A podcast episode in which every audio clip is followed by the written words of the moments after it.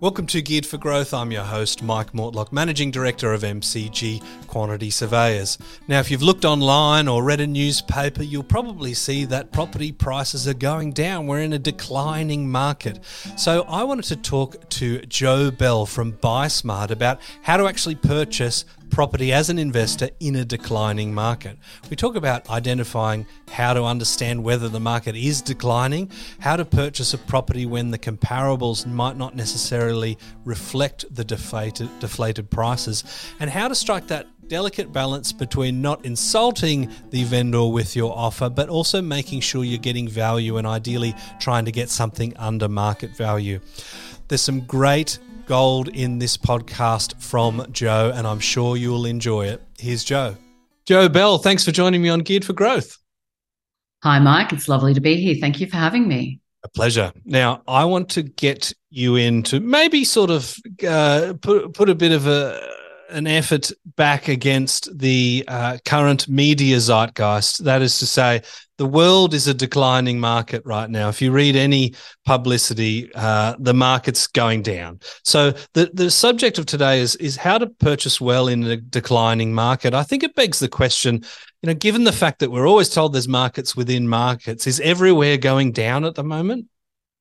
No, Mike, not everywhere is going down at the moment. And in fact, I'm coming to you today from Yeppoon, which is an East Coast town, uh, 30 minutes drive from Rockhampton, central oh. Queensland, central North Queensland, beef capital of Australia. Is it indeed? Right. It is. The, the beef like to have that uh, sea breeze. They do. They definitely do. So here in Yeppoon, I'm I've had a great couple of years buying property here in Yeppoon for my investor clients. And the reason I've chosen Yeppoon is because it's undervalued when you look at other seaside locations across the eastern seaboard. Here in Yeppoon, I'm currently buying four bedroom, two bathroom, two garage homes, 800 to 900 square meter blocks of land, 500 meters to the water's edge, and we're getting them under 700,000. It's a very low vacancy rate town, so uh, the rentals are in high demand, and it, this is proven to be a great market. The growth value here is is increasing. So what I would have bought for 650 six months ago is now selling at 700. So we are in a rising market here. But it's true there are some parts of Australia that are declining, and mostly they're areas, Mike, where they boomed uh, excessively in the last two years, and people jumped in and purchased way above even the market value at the time under auction conditions. Yeah, and I suppose if we put that media commentary into context, the the vast majority of locations are going to be above where they were pre-pandemic, and you know the pandemic property market in many locations could be could be described as as as feverish, right? We're, we're talking about people that are just doing anything not to miss out on the next property, and prices are blowing way over reserve. So you know, it's it's not it's not an unusual circumstance that we're in. I mean, you could you could potentially have predicted this given the heat of the market and where you know comparables were thrown out the window. It's just whatever I've got to pay to get this thing. You're absolutely right, and what we also saw so auctions um, became I guess, were introduced in Victoria, and Victoria is a very strong auction market. The weakest auction market typically and historically in Australia was Brisbane.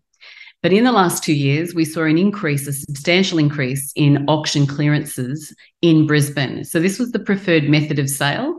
And I was certainly buying in Brisbane during this period of time, and agents would not entertain a pre auction offer in more cases than not because they knew that there would be that competition element at auction and they could leverage off that to get a, a, a, you know crazy high price i saw some ridiculous things during this period of time mm. so um, in terms of that element of com- competition we are definitely not seeing that now and this is why in this market things are far more rational and both parties tend to feel like they're walking away from the negotiation table having a win is yep. uh, is how i like to get the outcome anyway well, I suppose uh, we're advocating mostly for the buyers on this show.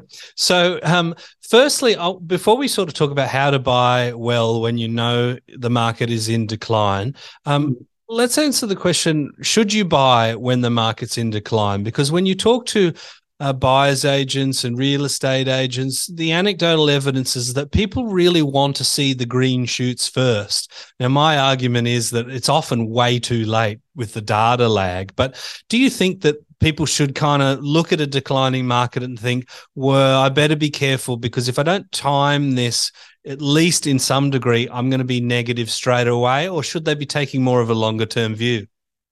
Well, I think always in property, um, a longer term view is sensible because the cost to enter and the cost to exit is substantial in Australia. So mm. I don't think we should ever be buying with the view to turnover in 12 months or for 24 months. But certainly in, in any market, but particularly a declining market, it is sensible to buy because we could be at the bottom right now. Nobody is very accurate in being able to forecast the top or the bottom of any market.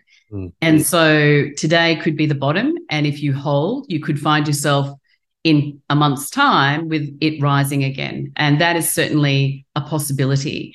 But I think uh, if you if you're doing your homework, if you're not using a buyer's agent, the key here is to understand the market, and it takes time. It's not something you can throw five minutes at.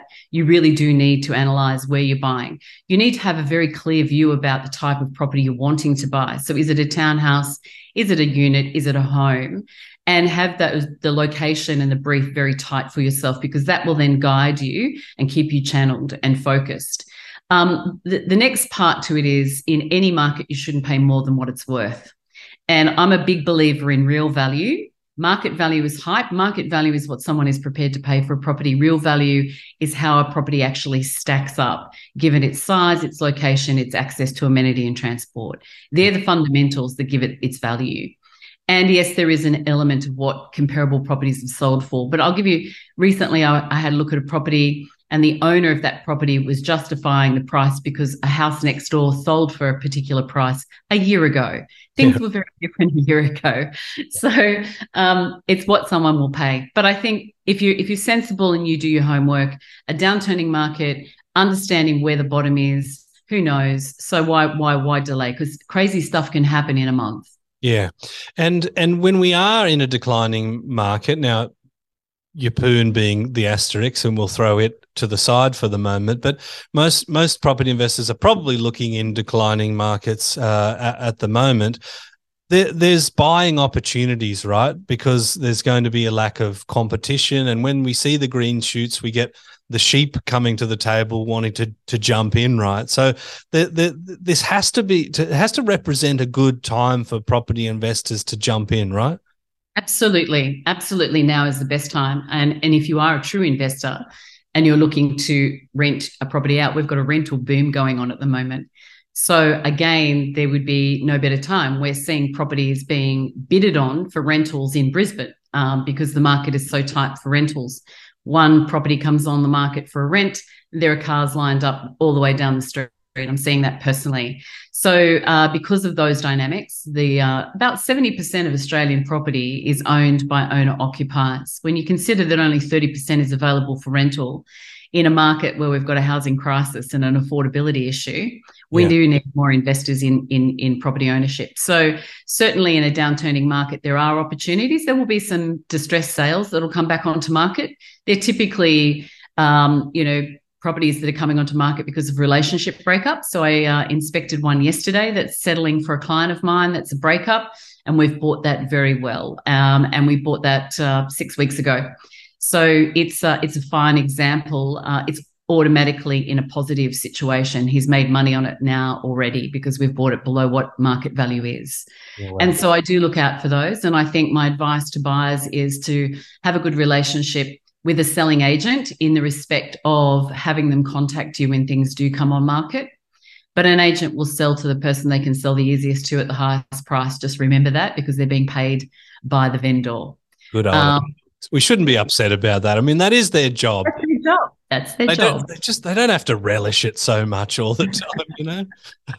so so if you are buying in a declining market, it begs the question: Well, how do you know you're you're buying well, especially if say the comparables are quite a few months uh, old and the market has has decreased since then? How do you sort of get that equilibrium? How do you get a sense for for what you should be paying? Yes, that's a great question. As a buyer's agent, um, I spend a lot of time talking to selling agents and uh, asking questions.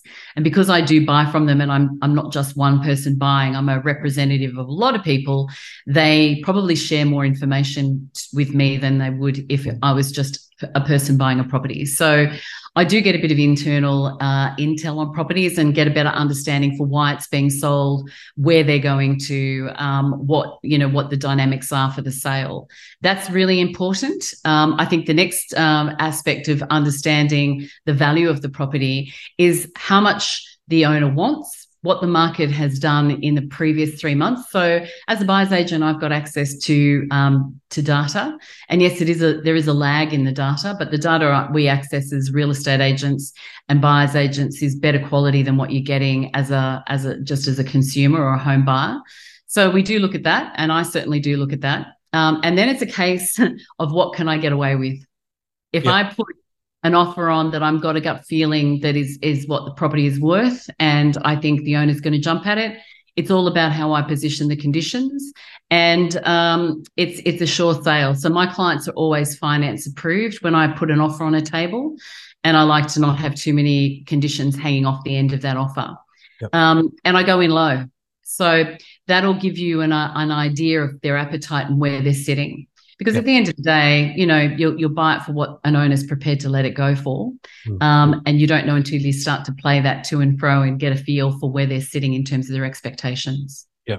And when you say low, and let's say the the price is listed for 650, I mean, yeah low could be 400 and you could in, insult everybody and they'll never speak to you again you know so uh, what what does low mean to you you know like how do you understand where is the line of insult and where is the line of obviously they're not going to accept it but i want to be conditioning them a little bit closer to what i'm comfortable with how do you mm. i mean apart from experience how, how do you figure that out the Geared for Growth Property Investing podcast is presented by our business, MCG Quantity Surveyors. You're an investor or a property professional looking to get the best tax depreciation deductions for yourself or your clients, please get in touch with us at mcgqs.com.au. It's our mission to help as many property investors as we can to maximise their claims and maximise their property education as well. Mm. It is experience and it is all the nuances, the things that you talk to the agent about in the lead up um, to putting an offer in. So there's a timing factor to it as well. If you go in too soon with an offer, Mike, you'll be disregarded because they haven't had enough market feedback. So yeah. you've got to get the sweet spot of timing. But if something's listed for offers above 650, I go in at a at a reasonable level that will make them take notice, but below what they're saying is the starting point. Yeah. So at 650, I would go in probably around 635, maybe 640, depending on the information I've received. And I would then have um, uh, the idea in my mind would be I'd go up by five and then I'm out. Um, so uh, uh that's my approach. And obviously, I speak to my clients about it. If the client is really keen on the property and definitely wants to buy it, we might edge up by another five or 10. But typically, every time you go up five or 10, it's five or 10, you may not have had to go up. So I'll go in at about 635, 640 and see where, where that lands. Um, it's very rare in this market at the moment that you're buying at the top end of, a, of an agent's range, and you shouldn't be. Um, so I'd caution anybody to be throwing offers in at the top range um, for the sake of getting a property. Um, definitely keep it to the bottom end and then understand what the median price value is of properties in that area. So the other number that I look at is sales volume. Sales volume is more real time.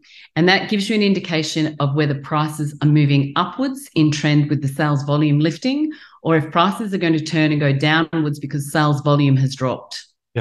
Yeah, so there's a correlation between uh, a declining market and decreasing volume and price.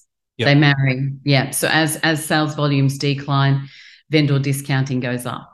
Mm, yeah, and then I suppose that's another stat that we can look at: vendor discounting and days on market and things like that.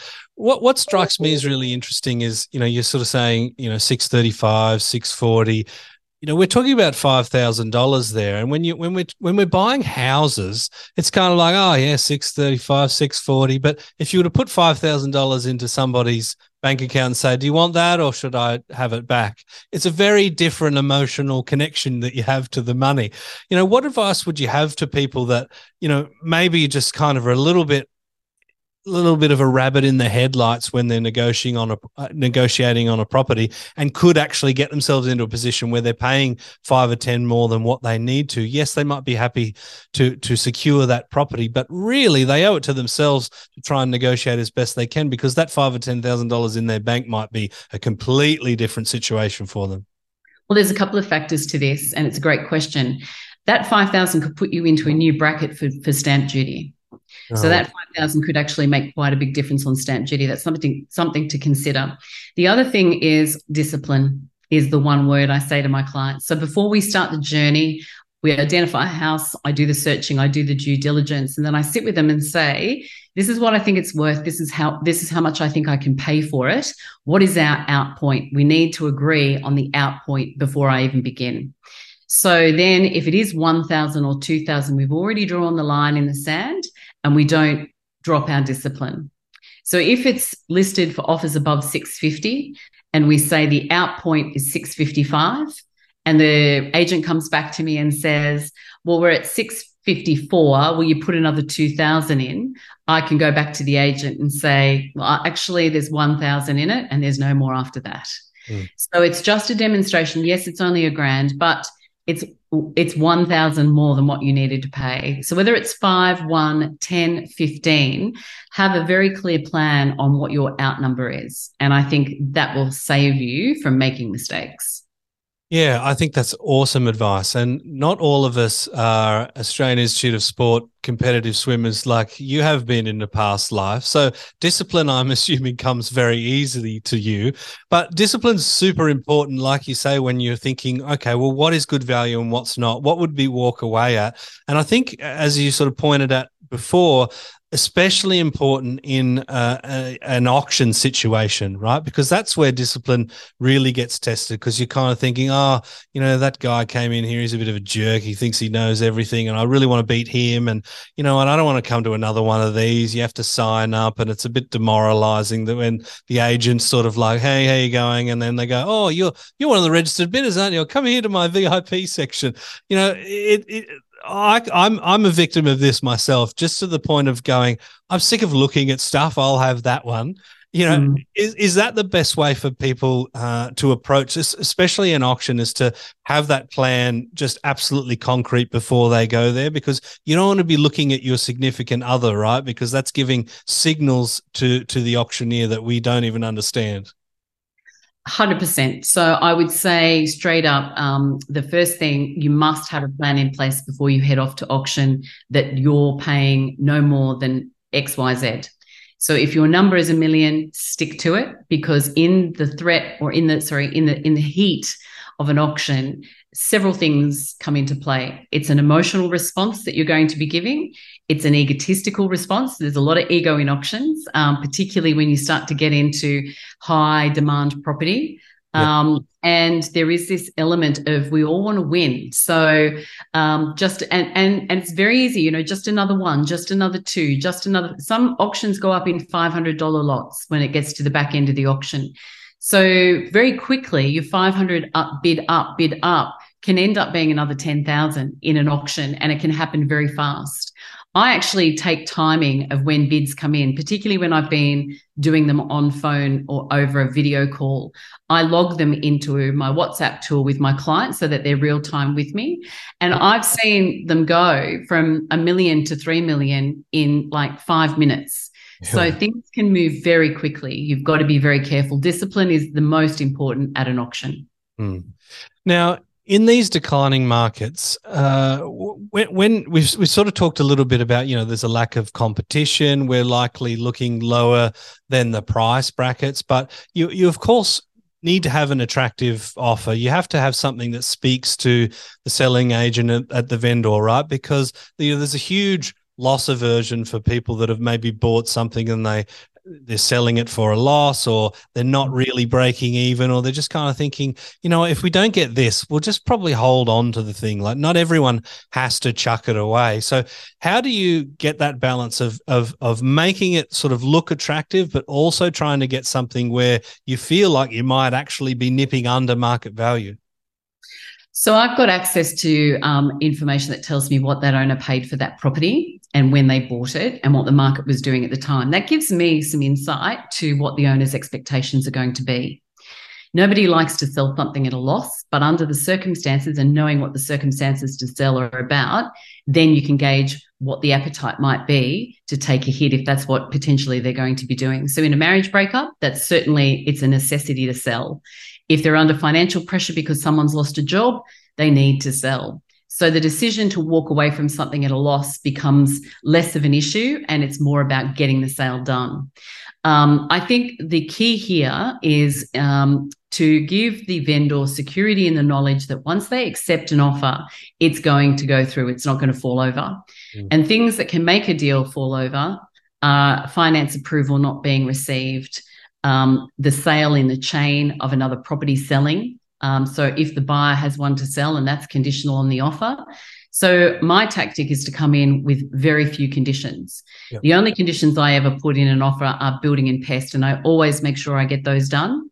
And this is another thing I just want to bring to attention because so many people buy properties without getting the building and pest report done because it costs can cost a thousand, twelve hundred dollars in some states. But if you get one done and there's a problem with the property, you go back to the table and renegotiate. And that could mean another 10, 15, 20,000 off the buy price. Yeah. And I use the building and pest report if there are defects to do exactly that. So they're the only conditions I put in. And then that way the vendor is secure in the knowledge that if I accept this offer, yeah, it's not as great as I expected it to be, but at least it's a sale and I can move on. Mm. Uh, and, and, you know, and they're aware of the defect, and we've agreed that this is how we're going to negotiate that, and they're still happy to proceed. Yes. An interesting comment you made about looking at what somebody paid for their property. In your mind, are you kind of thinking, look, if they bought at a good time and they made, you know, a ton of cash, then they're they're more likely to be reasonable than someone that's maybe looking at a loss or a break even situation? Yeah, so I think I think you can't isolate it out from the reason for selling. So I think the two go hand in hand. Yeah. If somebody's made a lot of money on the on the uh, on the ownership period and they're not under stress to sell, then yes, they're going to be more reasonable than somebody who is not under stress to sell but is potentially selling at a loss. That is more likely the the the, the seller that will hang on to it and not sell. Um, Whereas someone who's in distress and losing, they've just got to offload it because it's one less problem in their life. Yeah. There for the buyer, they're a good buy. They're an unfortunate sell for the person who's having to sell out. But there are a few of those around. There aren't as many as the media might like us to believe that there is, but certainly, um, even you know, if a property's been held for seven years, even with the downturn, that owner, if they've bought sensibly seven years ago, they're making good money on that property. Yeah, and I think most people have, unless you've bought a high-rise apartment in in a completely oversupplied location, and there are plenty of those. Most people outside of that have probably done okay. So yeah, hopefully there are some good opportunities for us. Just to recap, could you give us, say, your top three tips? So we're looking at purchasing something in a market that is, is well and truly off its peak. The prices are, are dropping. Um, let's say it's not a crash, but you know the typical downturn that we see with Australian property. What are you, what are your most important tips, Joe? The first one is know what not know what you're looking for. So have a very clear view about what you're trying to find, how many bedrooms, what the block size needs to be. The next tip would be understand what the market is doing in that particular pocket, in that street, in that neighborhood, um, and have a look at sales over the last three months. Um, and you can do that on real estate, although a lot of them are undisclosed. But this is again why you would probably look to using somebody like a buyer's agent. And you don't have to use a buyer's agent for the total project. You can just engage by I work for clients just on the negotiation phase, or conversely, I can just do the searching for them and give them advice on what the market value of property is. And that's a smaller engagement. Um, but it's a worthwhile one. So mm. understand what you're looking to buy, understand the market you're buying in, what is selling around you, what has been selling. And then the last tip is negotiate fairly, but be but but be clear about what your out price is going to be. So when do you walk away? What is the bottom? Uh, what what is the top number for you? And I would say in that negotiation, be firm, be confident, and be disciplined. I think they're three really good in, and important tips. Beautiful. I completely agree. And I think if people just keep those thoughts in mind, they're going to have success no matter what. Joe, it was a genuine pleasure. Thanks for sharing all your wisdom today. Thank you for having me, Mike. I've enjoyed it. Take care. Cheers.